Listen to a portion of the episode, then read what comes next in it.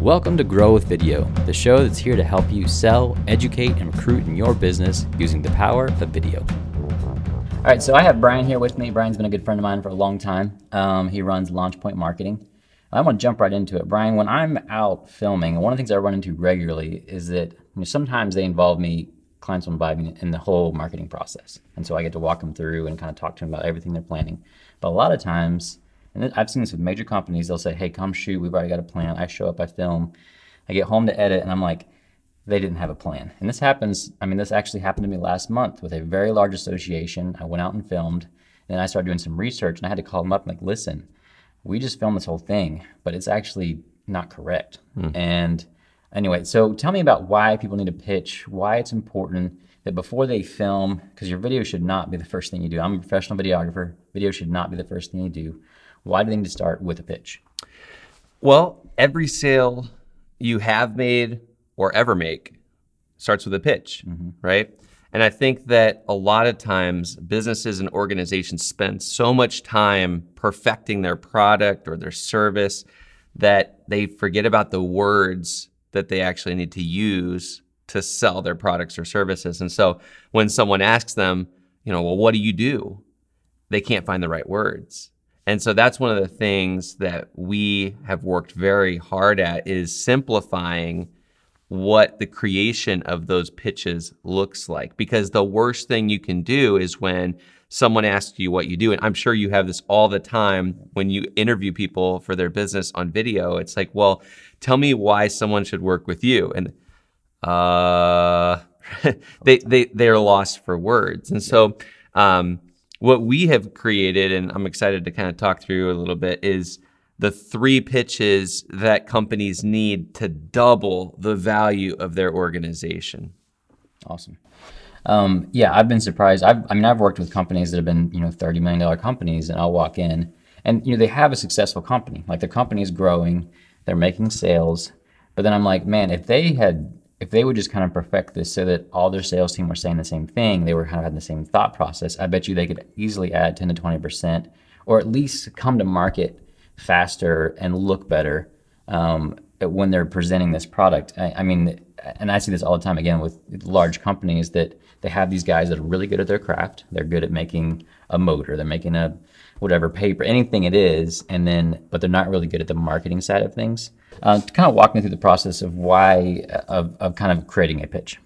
Well, so just to go back real quick to one thing you said, and and that is that they get lost and they stumble when someone asks them what they do. The single greatest thing that you can do to kill a sale before it even gets to the pitch mm-hmm. is to show a lack of confidence in what you're presenting mm-hmm. from the get go. And the number one way to not be confident is to not have the words. The single greatest tool you can have in your company is a pitch that takes the messaging on your product and turns it into customers, right? And so what we've done is we've simplified it. The three pitches you need.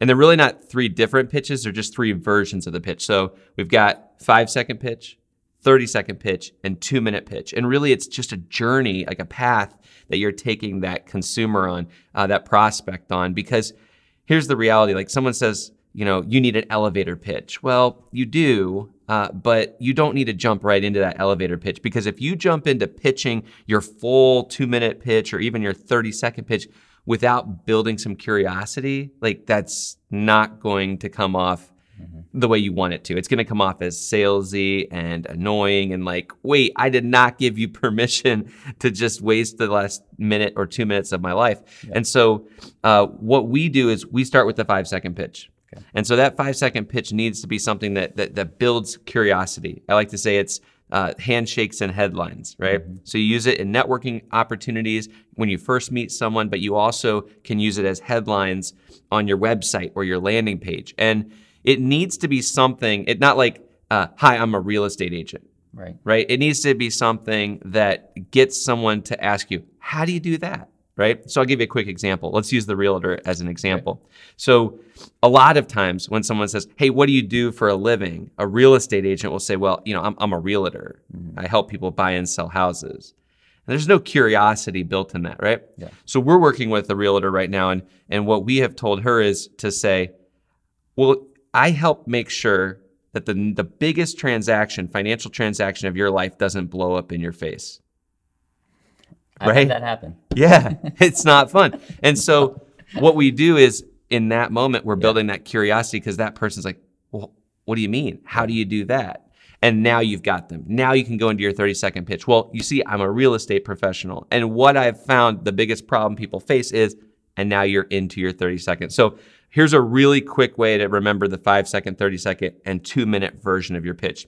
F- five second pitch, hmm. all about building the curiosity.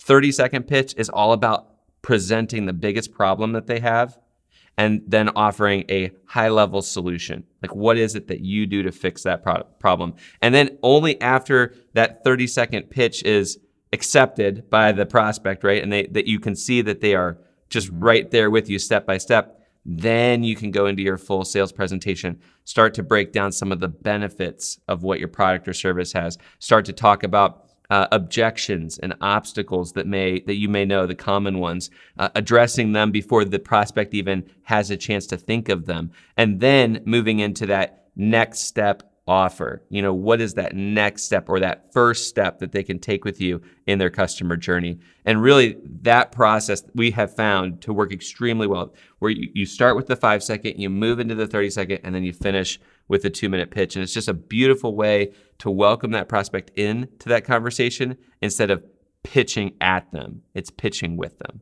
I like it. All right, we're gonna stop this video here, and then we're gonna start the next video, which you can see after this, which is uh, kind of the basics to creating your pitch. Thanks for joining us today. This show is hosted by Fire Tower Media. Please check out firetower.media to see how we can help you create your next video to help you sell, educate, and recruit for your business.